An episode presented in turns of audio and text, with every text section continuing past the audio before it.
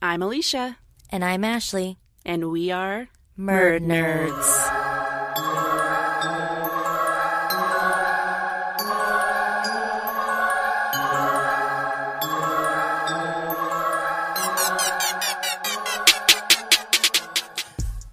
Welcome, fellow MurdNerds. If you're a returning listener, thanks for coming back. If you're new here, my name is Alicia, and I'm interested in telling tales of true crime with my best friend Ashlee and our editor and producer Jeremy. We cover cases of the missing, unsolved, and strange, and then we theorize and discuss afterwards. Ashlee, Jeremy, how you guys doing? Fantastic. Wonderful. Good to hear. Everything is wonderful now. Oh. You're welcome. Everclear joke. we will have seen them by the time this episode drops. I'm so excited. I bet you are. I'm so excited. So I've decided to ask another question this week, and this question I got from my coworker Ryan. Aw. What up, Ryan? Does he listen? He does not. Oh. Um, so Ryan asks, if you choke a Smurf, what color does it turn? Oh my god. He looks so serious. Jeremy's like, mm? yes, Well, I, is I the think answer there's- yes? I think there's two. There's two versions to it that you could go with. The obvious one is it's going to turn purple. Mm-hmm. Yeah, I think that once you get a hold of his little neck, give him that really good squeeze. I think he's going to turn purple. But- but he could turn white. it depends on the color of Smurf's blood. What color is their blood? Because our face turns red because, well, I guess you say blue, blue. but it's because it, the blood's not oxygenated, right? When it's oxygenated, that's when it turns red. So your face turns blue. So yeah, it just depends on what color their blood is. But yeah, I was thinking white. White, That's what I was white thinking. or purple would be my answer. Purple yeah. makes sense too. Hmm. Interesting. What's your answer? Bluer. Bluer, darker blue. I was thinking that too. Those are all all three That- of those are good answers. That reminds me. Uh, do you know what's uh, what's blue but a, a little less heavy Less heavy than what? than blue? Light blue. There you go. Oh my God. oh, high five you on that one. Give it. Boom. Nice job. oh my God. Nice job. Dad jokes. You said blue. Now, what do you want me to do? So today's case I'm going to be telling is one that came to light during the search for Gabby Petito. It is one that really struck a chord with me because the circumstances are just so bizarre and the reasoning the authorities give is just off the wall completely. This is the case of missing geologist Daniel Robinson. The the what the authorities give? The reasoning? The reasoning, The reasoning for the murder or you'll get to. it. Okay, I was like the reasoning for what? My sources are Wikipedia, the Mile Higher podcast, episode 198, which features Daniel's father, David, and please help find Daniel.com. I'm going to tell this story a little differently than I normally do. I'm going to tell you the entire case, and then we're going to go back and hit all the details. So basically, I want you to have an idea of the entire skeleton of this situation before we get into the nitty gritty of it. 24 year old geologist Daniel Robinson was last seen on Wednesday, June 23rd, 2021, in Buckeye, Arizona, leaving a job site. The site was roughly 45 miles southwest of Phoenix, Arizona. A federal law enforcement officer said that he had seen Daniel that morning cleaning out his 2017 blue gray Jeep Renegade out at the work site, and he said it was. Com- he seemed completely clear headed the whole time. He didn't seem out of it or under the influence of anything, just perfectly normal. They even smoke smoke. They even spoke for a quick minute about guns and target practice. So this was more than just a casual hello and then they moved on. They had a conversation so much so that he could gauge an honest idea of Daniel that day. He also recalled the Jeep and that it didn't look like it had been damaged. It didn't look like it was in an accident or any of anything. Um, nearly a month later, on July 19th, 2021, a rancher was looking over his property and found a Jeep rolled over on its side in a ravine. It was Daniel's Jeep. Upon further inspection, it was noticed that the airbags were deployed and there was evidence inside the vehicle showing that the driver was wearing their seatbelt when the Jeep crashed. I'm assuming that the seatbelt was still buckled. Um, Inside the Jeep, they found Daniel's cell phone, his wallet, his keys, and some of his clothes. Some people buckle their seatbelt behind them so their car doesn't ding Yep. too. So that's Yeah. Uh, later that July, a human skull was found just south of where Daniel's Jeep had crashed, but testing cleared that the skull was not Daniel's. By September 16th, 2021, the Buckeye Police Department had worked with other agencies and searched over 70 square miles with UTVs, cadaver dogs, drones, and helicopters. They found nothing. After the Jeep was discovered, Daniel's family hired an accident reconstruction specialist and a private investigator to look deeper into the accident and what could have possibly happened to Daniel. When they came back with their findings, they stated that after the airbags deployed, the ignition was turned over 46 more times.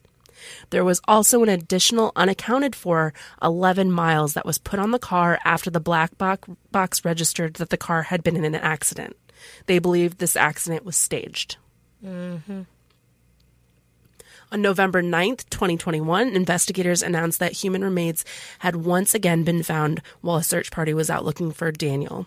It had been sent out for IDing, and due to anthropological evidence, officials stated that these remains were also not Daniel's. so they're just finding all these random dead bodies. Yes. Jesus.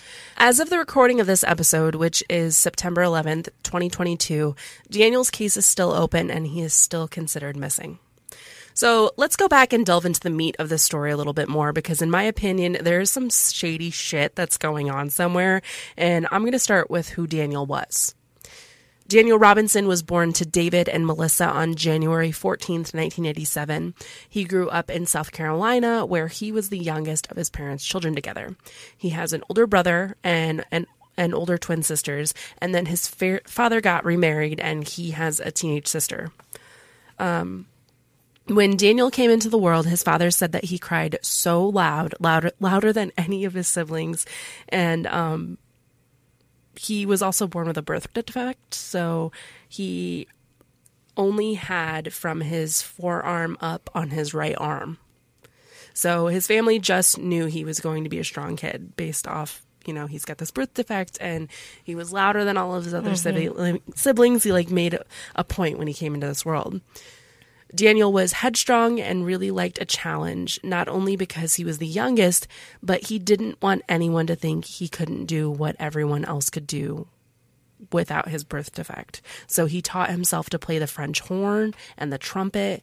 He liked um, beating his siblings in video games. He was strong in his academics, and he even played sports in school, all without the use of a prosthetic, which he fought against his parents, telling them that he didn't need it. Nice. Yeah. Daniel attended college and went in with no idea what he was going to do with the rest of his life. I feel like that's a vast majority of people who have no idea what they're going I'm to still do. trying to figure it out. Right. Same. It was his freshman year at the College of Charleston that he found his love for geology. He graduated in 2019 with honors, and it was shortly after that he decided to move from his home in South Carolina to the Phoenix, Arizona area. Obviously, there isn't much geology work here there in South Carolina, so he took the chance to travel across the country. Daniel studied to be a field geologist, so this area was perfect for him to work in. He got a job right out of school with his friend's parents' geology company called Matrix. Can you say that again? His friends' parents? Yes, his his friend's parents' company. They owned a geology company called Matrix. That's I didn't know convenient, there were isn't it? geology yeah. companies. Well, I'm assuming that it's his friend went to geology. yeah, like, it probably was a college friend. All right, that's fair. Yeah. yeah. Daniel loved Arizona. He loved hiking, he loved nature, and just absolutely fell in love with the state. Daniel was a very social, easy to get along with person. And um, when he went to Arizona, not having a place to stay, but his coworker Roger offered a place for him to stay until that he, he could get on his feet. Um, he lived with Roger for a while and then got his own apartment once he was able to save up enough money. He also bought himself the Jeep Renegade that he loved so much. His apartment was originally in Phoenix, where he got a roommate, and eventually he moved to Tempe. About a year after Daniel moved to Arizona, his sister also moved out there too, which made Daniel so happy because he really missed his family. They were all really close knit. So it was nice to have her out there. Right, that would be tough to choose between like your career and like having to move across the country or your yeah, family. like your passion in life. right, you know? right. So Daniel not only loved geology, but he also really loved tech. He was super keen building his own computers, um, especially gaming computers. Something else he was great at was working on cars. He was able to always fix whatever was wrong with his own vehicles himself. So it's safe to say that Daniel was a very intelligent and very independent person. Even though Daniel was working really hard out in the Arizona desert and putting in a lot of hours, he had also started driving for Instacart, which I'm not or which I'm sure you're wondering like why in the heck was he working this full-time job plus driving for Instacart on top of it. The company that Daniel worked for, Matrix, didn't pay for the amenities excuse me, amenities that they needed out in the field. So whatever tools that he would need, gas to get to the job sites, etc., Daniel would first have to front the money for those things, then submit them to the company in an expense report. Then over time he would be reimbursed for the things that he needed to get to complete the jobs that Seems he was odd. Eh, not yes and in no. a specialty field like this though. yeah, you would think that they would supply all the tools and stuff he needed to get the At job least, done. yeah. I mean, But you know, as far as mileage and gas, you know, I've been down that road with. yeah, I get that. Um, so weird. basically, he didn't want his normal salary to be interfered with by these extra expenses that he needed to make, which is kind of shitty, but I'm sure there's like a logistical reason behind all of it. Uh, the first half of 2021 was great for Daniel. There were a few times where his where Daniel's sister noticed that he would come to her apartment to visit and he acted a little weird or a little odd. Like Daniel had sat on her couch just staring off into space for a really long time, but it was nothing to take note of. Um, but it is in the police report when they were interviewed. Overall, his family never noticed anything out of the ordinary with Daniel. Considering how close they all were, you'd think that they would notice even the slightest thing that was off. But there was not really anything other than him staring off into space, which I've done it before. I'm sure we've all just kind of like, you mm-hmm. know, dozed off. Sometimes I just like stop in the middle of my living room and just stare like at a random object on the table. Sometimes you just need to like let your brain relax for a second, you know? It's like buffering. Exactly. so Buffering. Daniel was fine. He even made plans with his sister before he went missing for the following weekend. On June 12th, 2021, Daniel was working for Instacart. He got an order for some wine to be delivered to the Phoenix suburb of Laveen, Arizona. So the person had answered the door, and it was a woman named Caitlin. And Caitlin had a friend over, and they were obviously already drinking um, they started to have a conversation with Daniel, and then the girls decided that they wanted to invite him inside because they liked him.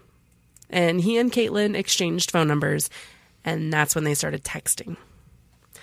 Daniel had mentioned to his dad in a phone conversation that he met these girls. He mentioned he had stayed the night there with them. He even took his portable canopy that he used on the field to what? What? He stayed the night there. He stayed the night there. Yeah, high five. Oh my gosh.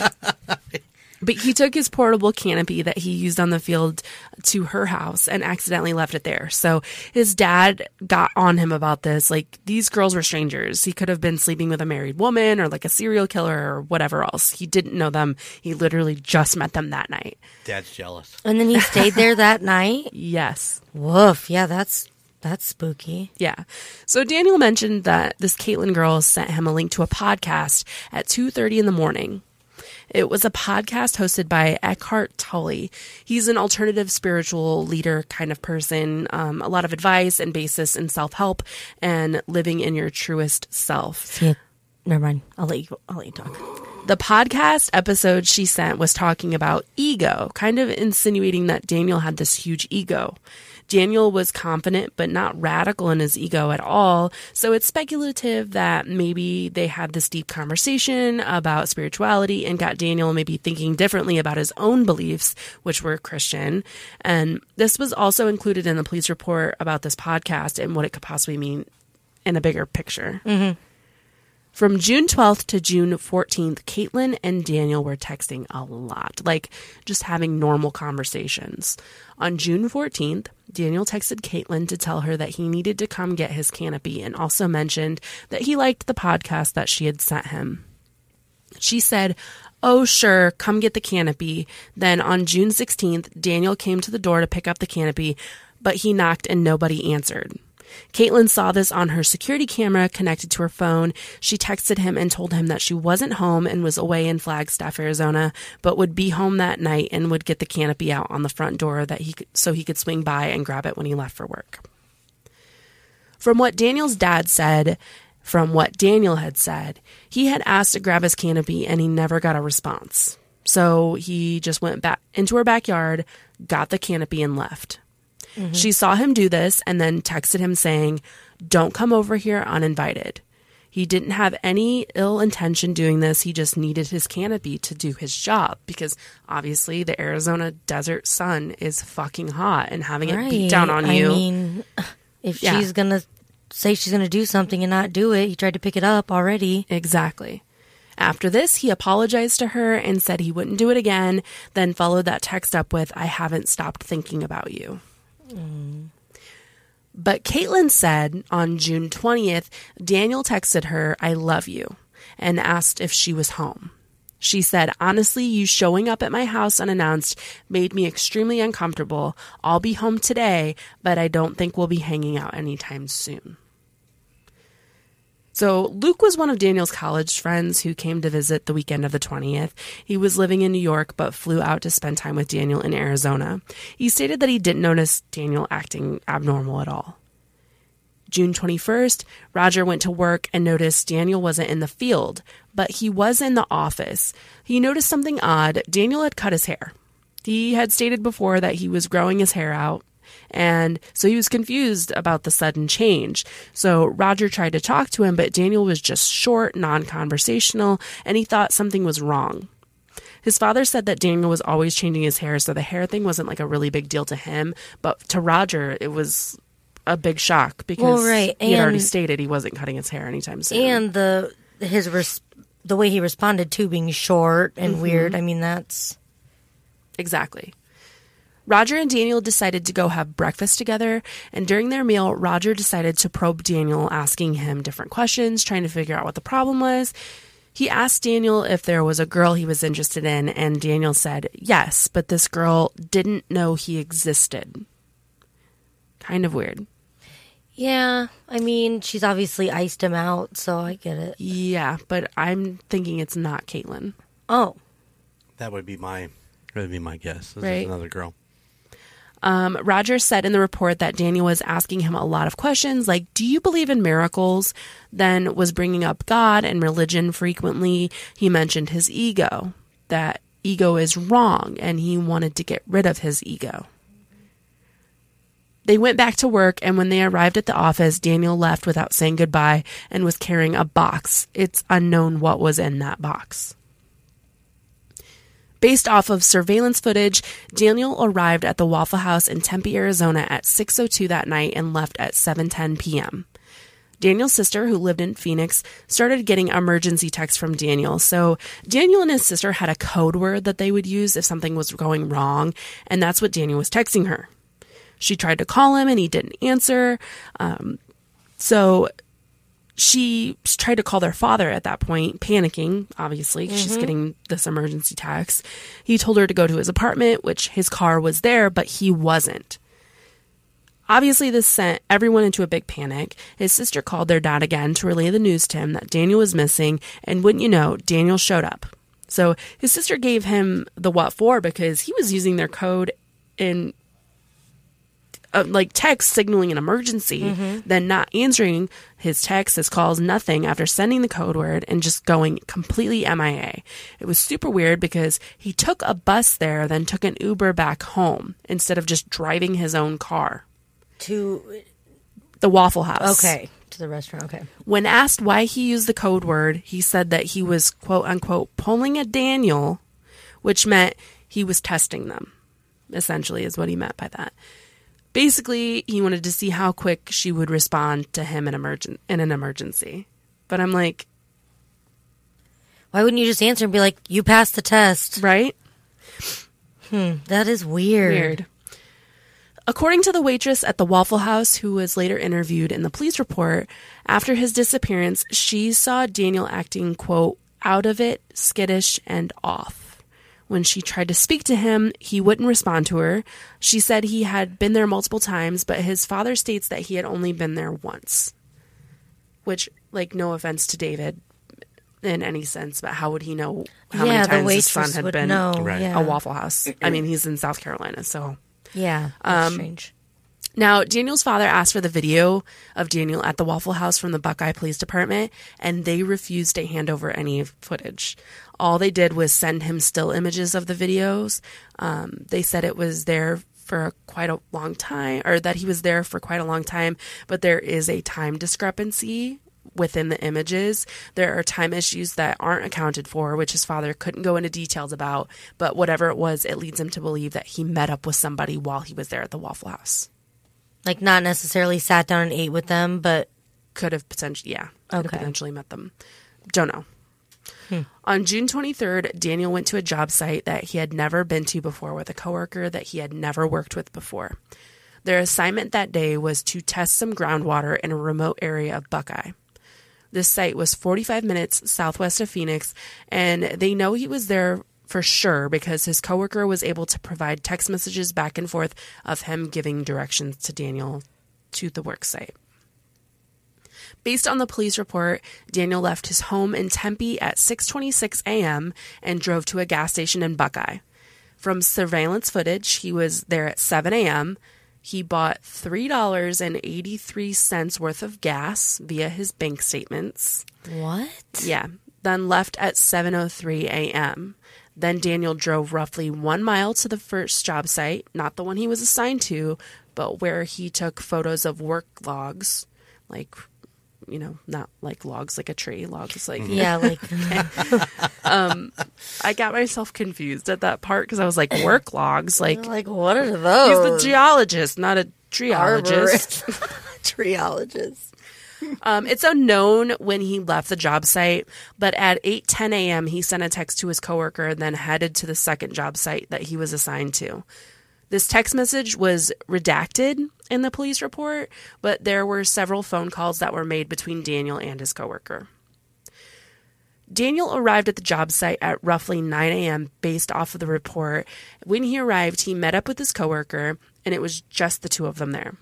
Daniel was wearing his orange work vest, and it was included that, or yeah, it was his, included that his shoes were untied. Not sure why that mattered. Maybe it was just an odd or just worth noting. You never know what details matter. Yeah. Um, it was a rainy, cool day, so they waited out the storm so they could get to work. Temps were in the low 90s. Based off of what his coworkers stated, the start of the day was typical and normal. They talked about the weather, their assignment, you know, just normal chit chat. But as the as a couple minutes went by, the coworkers started noticing Daniel gazing and staring off into the desert. So, but this was the first time they had ever met, correct? This is their first encounter. Okay. Yes. Um, Daniel just seemed off. The coworkers suggested that maybe Daniel was on drugs or just tired. His pupils were not dilated from what he could tell.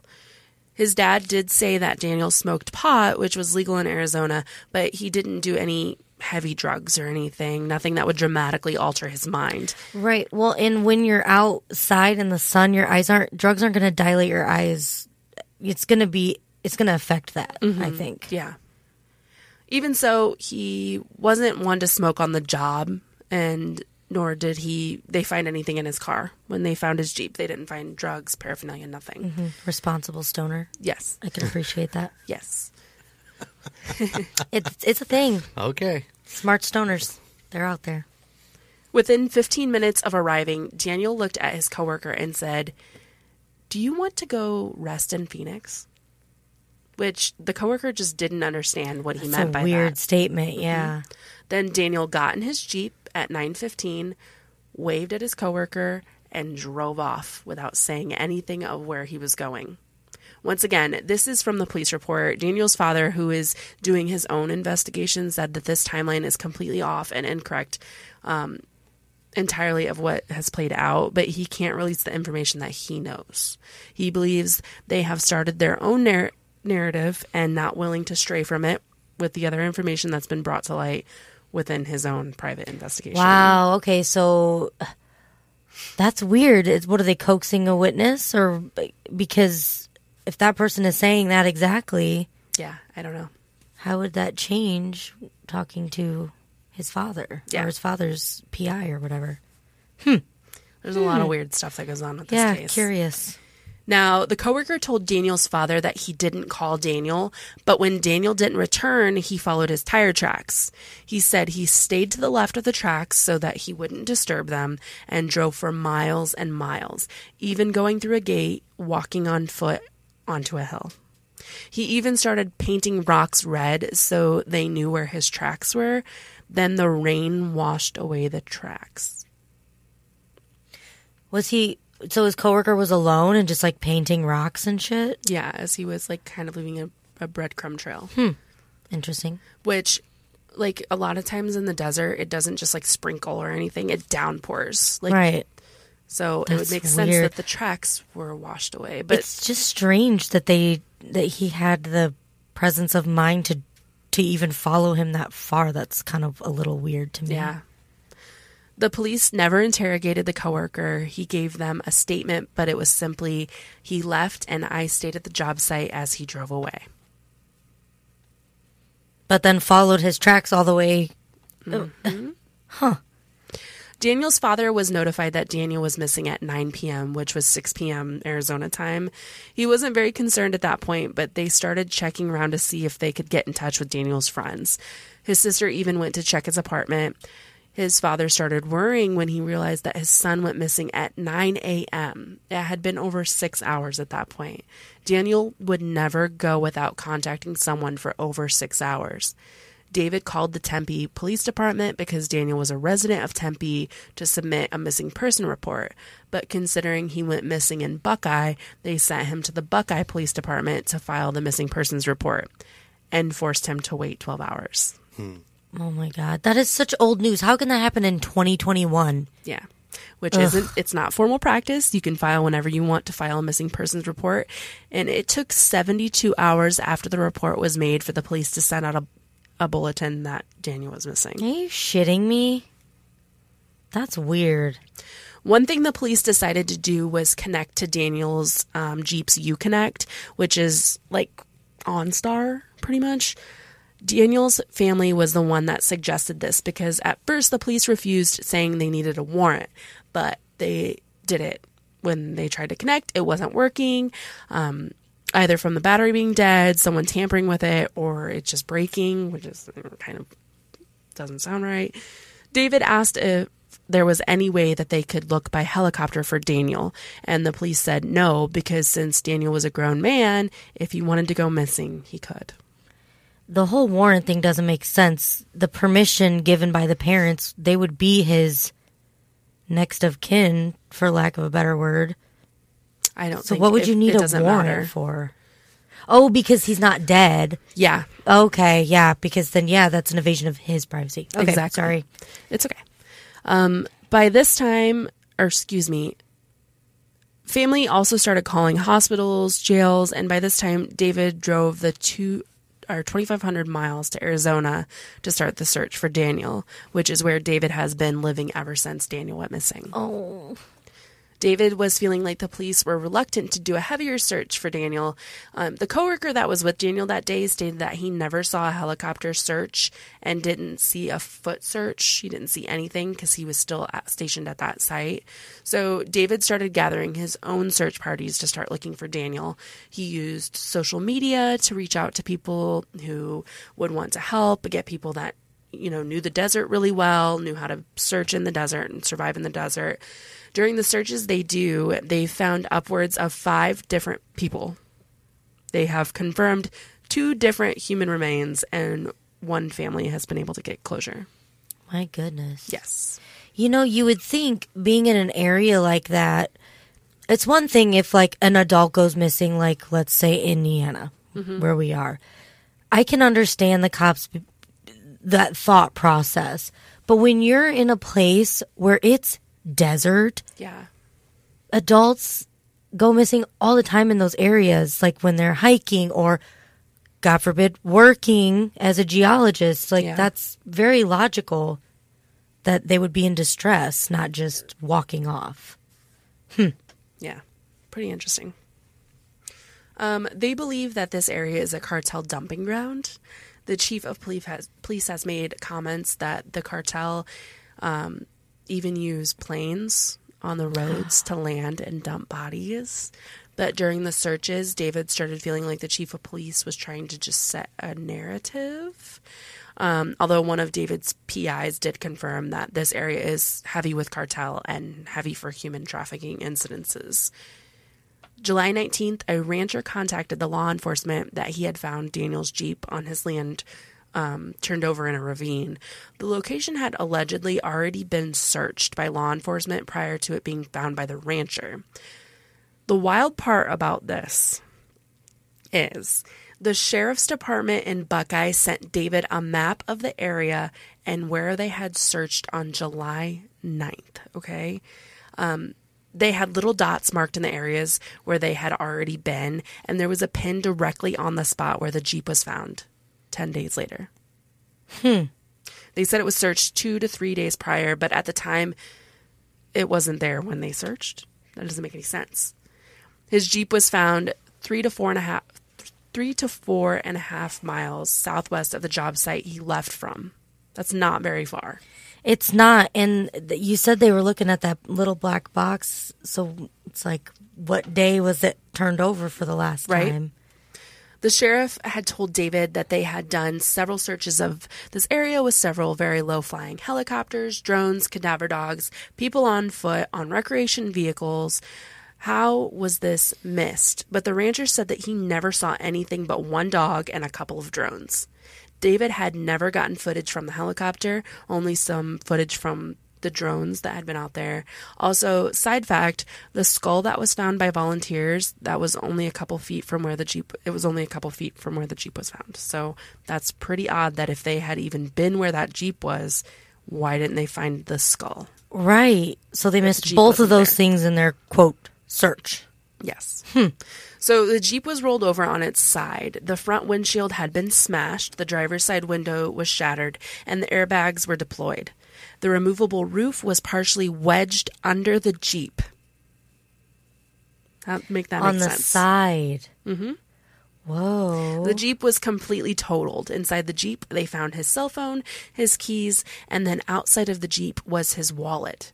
It was located inside of his pants pocket because all of his clothes that he had wore to work that day were outside of the Jeep, three feet away from it. His safety vest with the Matrix logo was located a couple of feet away from the pile of his other clothes. Then his boots were found underneath the vehicle, the completely that is odd vehicle. because the vest would be the first thing you'd have to take off. Mm-hmm. That's really weird. Once again, if they had searched this area, how did you miss a bright orange vest? Yeah. Wow. That is so odd. In a drone. Mm-hmm. Wow. Why were his boots underneath the Jeep that was on its side and completely Right. totaled? That does sound staged. Investigators said that they didn't believe Daniel was injured because there was no signs of blood or signs of injury inside of the Jeep. But the Jeep was completely totaled. At the same time, though, they said that they believed Daniel had a severe head injury and kicked his way out of the sunroof. That's how they explained that the roof was off. So the oxymoron. Yeah. The explanation about why his clothes were outside of the car from the investigators is that, quote, head injuries make people want to strip off their clothes. They said he probably got his head injury and thought he was hot, so he stripped off his clothes and then went to a tree to get shade and succumbed to his head injury, and then an animal got him. this comical oh part Oh my for real, the comical part of all of this is Daniel's dad, David, was a war veteran. He fought overseas in the Middle East twice, and he's currently a disabled veteran because he was severely injured on duty with a traumatic brain injury. So I'm pretty sure if anybody knows head injuries, it would be Daniel's own father, David. I mean, everybody's different, but that sounds more like hypothermia Yeah. to me. That's like a, you know, Yep. Hmm. So David is getting the airbags and Daniel's clothes tested. There is a powdery residue that would be on his clothes if the airbags did deploy while Daniel was inside of the vehicle. Um, the same as the airbags, they would have Daniel's DNA on them from hitting him inside the vehicle. The investigators did did uh, luminol tests, or they didn't luminol test the car. They didn't swab for DNA or get fingerprints until July 22nd. The whole time the Jeep was sitting out in the elements uncovered. They didn't take it back to. What the fuck? Which, if you remember from the beginning of the story, it had been raining. And when it rains in the desert, it's not just little sprinkles, it fucking pours. So, why did it take David to put a tarp on the Jeep for it to be protected? It should have been hauled away the day it was found. Yep. David currently has possession of the Jeep. What the actual fuck? Mm-hmm. And for them to be like, oh, well, we don't think he's injured because there's no blood in the car. Yeah, well, if someone fucking killed him and just trashed his car, he w- there wouldn't be blood in the car. Mm-hmm. I'm getting mad. Sorry. David hired a private investigator and accident reconstruction analyst to review the accident. He determined that the damage to the vehicle did not match the terrain at all. The windshield looked like it had been beaten in from the outside, and it didn't have damage to the top, so it didn't fully roll over. Mm-hmm. There was red paint transfer to the back of the Jeep, indicating that it had been hit from the back. The PI believes that there is foul, foul play involved, but law enforcement says otherwise. Buckeye Police Department released Daniel's phone over to his father, but everything was stripped from the phone and the SD card. Dude, it literally, this sounds like a case from like the 60s where we're like, yeah, it was just, they didn't have the foresight. It was just different back then. Blah, blah. This was last year. Yep. Oh, just wait. What? Just wait. There's so much more. Um, so for some reason, the Buckeye Police Department knew about Caitlin, the girl from the Instacart delivery, and let her tell her own narrative about what went on with the with Daniel in the police report. So the text conversations within the police report are not the same as in the phone records.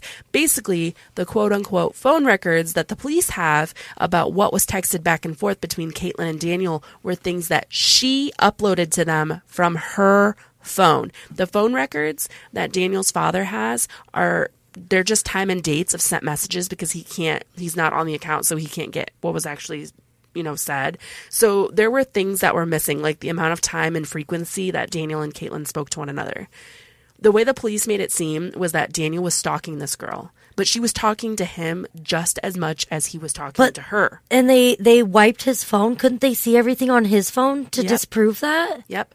Now, once again, I'm sure you're wondering how this was even allowed, right?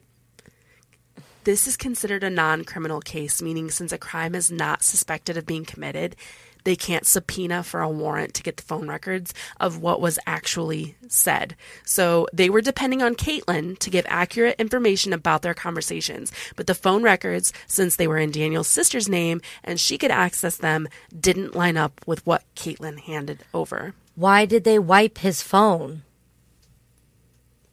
I don't think it was anything. Um, I don't think the the police. I think the police are in on this. Is what I'm going to say. I was going to say, why would they wipe his phone? Unless it was wiped when they found it. because there's no crime that's been committed. So Caitlin's narrative is the one that they're going to give to the dad as to keep him you know, What do they just not want to do the work? him information. That is fucked. So Daniel's father was able to pull his son's Google, Google Map history off of his phone with the help of Google. So he could get, you know, when your phone's signed into your email address and it's signed into Google, it kind of just tracks you wherever when you're on Google Maps. So even though his phone was completely wiped, it was still logged in under his email address. Am I making sense there? Mm-hmm.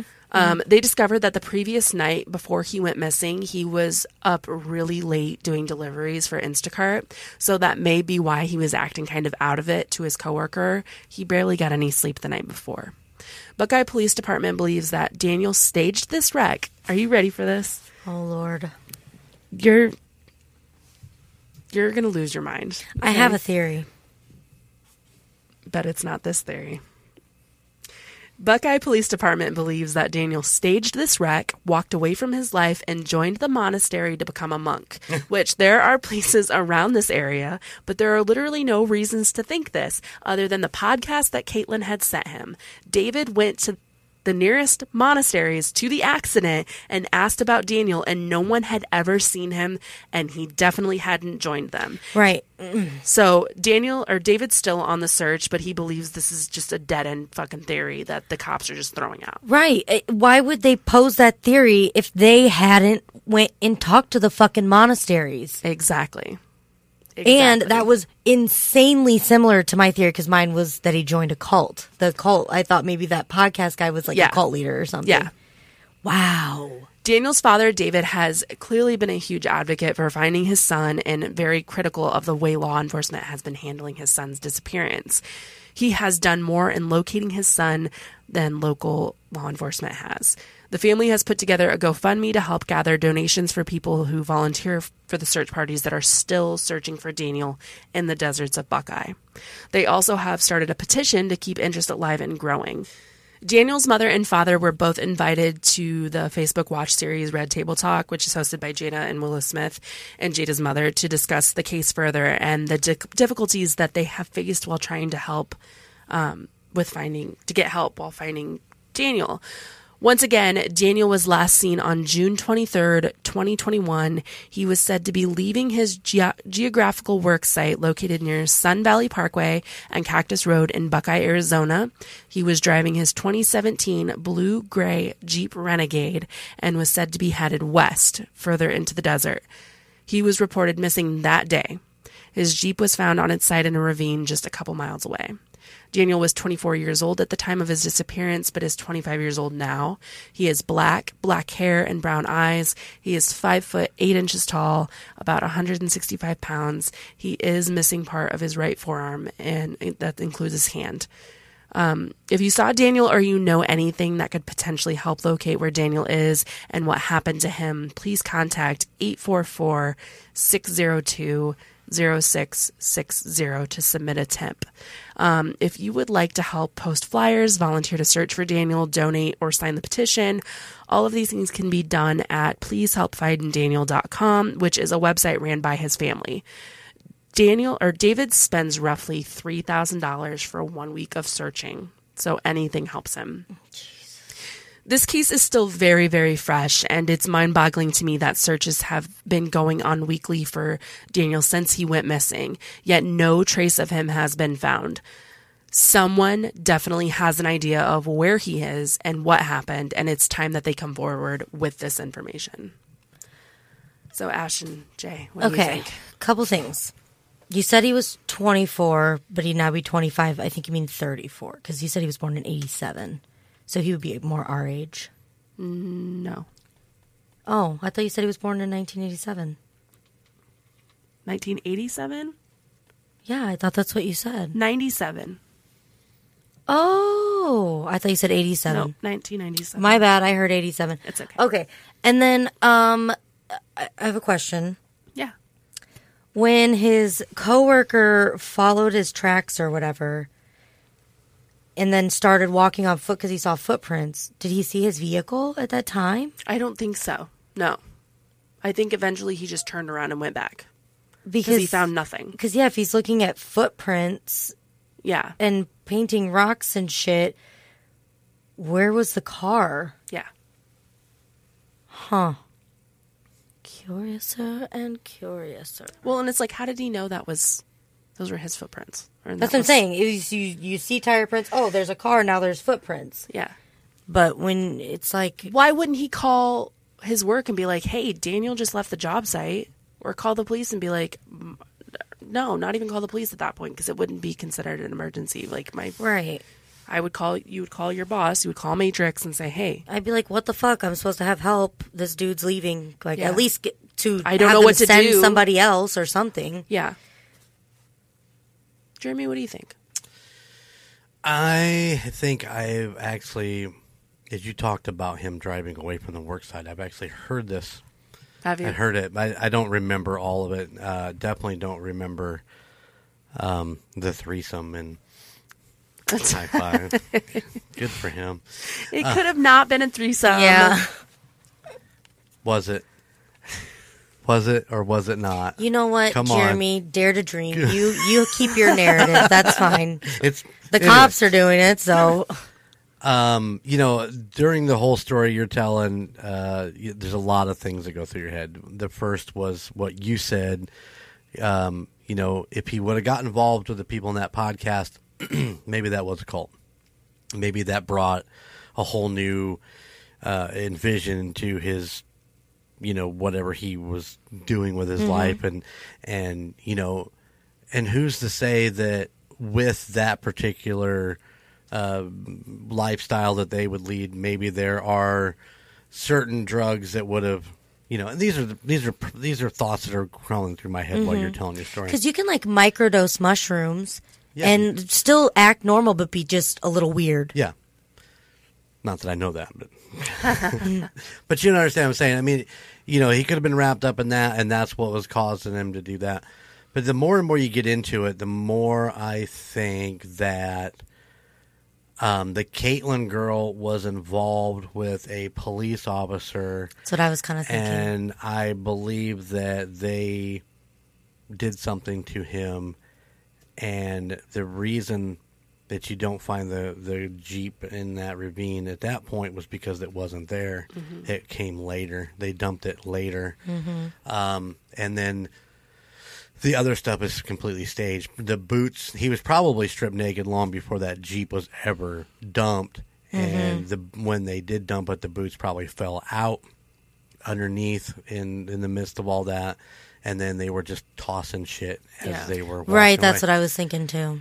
Um, But I want to go back to because you know if she's given these narratives uh, that Caitlyn girl's given those narratives of, of what these text messages means, that means that she is doing that for a very specific reason, and that was because she's probably either scared for her life because maybe she was involved with one of those police officers or whatever. Of course, this is all speculative. This is all yeah, this is all. Right, right, right, Yeah. right, right. Maybe she was involved and she's actually very scared for her life and you know this is why she does this stuff because that's what they told her to do Yeah, maybe he was like a jealous, like a jealous power trip guy. maybe he was a jealous boyfriend maybe he was a jealous stalker mm-hmm. you know that could be a, And then so he's making Daniel look like the stalker. Uh-huh. so once again now why would the coworker take off and follow the tracks it doesn't make any sense yeah, whatsoever why? Yeah, he left. Uh, you know, I've got a job to do. I'm not going to go trace him down and paint rocks along the way. I think that's a story in general too, which brings us back to if there is a person, whether it be a police officer or somebody else who has threatened lives and so on and so forth, to tell their story, that that could be another made up story Right, that right. was forced out. Because I can see, okay, I see his tracks. I'll follow him for a few miles. But as soon as the tracks disappear, I'm not going to get out on foot I know. and go walk and fucking I'm not a boy scout mm. painting fucking rocks to like that that's just not Well, plausible to me. it's weird to me that they were waiting out the storm. You know what I mean? They were waiting for the storm to come through mm-hmm. and pass them. Why would you then leave the site and go look for these tracks that are going to be washed away because it's about to storm? Right. Because he Yeah, said that I- the paint got washed away and the tracks got washed away. I believe that's a completely made up story. Mm-hmm. As long uh, uh, with Caitlyn, He's either the like the best person you'd ever meet and just concerned and had the the right forethought, or he's a freaking liar. I mean, there's just no. And why he's lying. Yeah, there's And he's not named. That's another. interesting fact. Yes. Well, I I get that. I get that. It's an open case, but the the kicker here is that and in a lot of cases is that it's illegal to interfere with an investigation, but when the cops are so blatantly not caring and mm-hmm. being being so like dismissive and rash, it's like mm-hmm. what what are you supposed to do in that scenario because you're going to get in trouble with the law. Ugh, that fucking sucks. Yep. Wow. Well, how'd you hear about this case? Uh, Mile Higher podcast. It's a good podcast. I love that podcast. You've been watching that one for years. But yeah, I think there's a you you touched on it very beginning. There's a lot of sketch, a lot of sketchy things. Did you lose a nut? I don't know where this came from. It just appeared in front of my face. Yeah. It's a ghost. Look, she's back, and the fucking yeah, the ghosts fucking are ghosts are back. here. Thank you. God damn it, Alicia. Thank you. You're welcome. Keeping the spirit world alive. Keeping Wow. the spirits ticking since early 22. That is an insane case. Yeah, for sure. And still super active. Well, I guess not. oh yeah, this but- is new. Can This I ask a, fresh can I ask a question? Something you did say early on, and you said that this this story came to light at the same time as the the Gabby. Oh, Gabby Petito. Yeah. Yeah. Yes. Why? Um, because there was a lot of talk with Gabby Petito about um, white women syndrome and how the nation only cares when it's a white woman that's missing. Um, and they would list off, like, what about this person? What about this person? And he was one of the people that. Oh. Okay. Right. And uh, Jelani Day, I've got an episode written about him Mm-hmm. that, yeah, I mean, and that was in, that was in Bloomington, Illinois, but I mean, he was a 20 something college fucking kid that just went missing, a black male. Yeah. And Gabby Petito's plastered everywhere. Right. She was the only person anybody cared about. And you know what? Her case got solved. Yep. And look at all these other unfucking Did it, solved did cases. it really? Well, I don't know if it's officially solved, but obviously, we- I think I know what happened. I think it with it the popularity that it had and it did if I was out camping and I just randomly was taking video, I would have never thought twice to turn that into the authorities. But since there was this nationwide, if you have video from this place or you have right, pictures, and that's how they got the van. Yeah, Yes. Yeah. So they it's knew where she was and where But they sh- found her. but I mean, and I'm not we're not I'm not trying to go into a full conversation on this side, Oh, but no. they, they don't really know what happened, do they? It's never been like like blatantly. why he did it. Yeah, I mean, all the details of what really happened. Right, and what? What's where's the proof that he did do it too? Like, is there that proof officially? Yeah, Because I know they found journals and shit. It's officially he admitted to To who? In his notebook. Yeah, they found his Oh, journals and okay. shit. Um, it was so in that's that good. bag. So she then her and it's great her family got that closure. But if they would cut that down fifty percent and give the other fifty percent, let the other cases split the other fifty percent. Oh yeah, I mean, it comes down to funding. Well, and you know, it's honestly it's an imperfect world, and you know, it- you get the ones that make the national news, and there's a hundred other ones that don't. And Yeah. you know, in a fair world, that's not the way it should be, but uh, unfortunately, it is. So it's good that there are these podcasts, and not you know, not just murder nerds. I mean, you know, a mile higher. Only murder nerds. only murders. But there's a there are a lot of true crime podcasts out there, and you know they're all out there trying to do the same thing you girls are doing, and bringing this stuff up to light and bringing it back out, and hopefully um, someday uh, they'll figure this one out. Yeah, for sure. Maybe somebody who's listening to murder nerds and uh, you guys get credit. That'd be cool. Be badass. Do uh, does your family in Arizona listen? I don't know. Family in Arizona, do you listen? Did they? Did they answer? Did you receive? Uh, Did you hear that? That was weird. And I looked at the microphone like it made the noise at me. Like, what the fuck? Oh, that was a weird throat noise. Wow. Good job. I liked the layout, the way you laid that story out.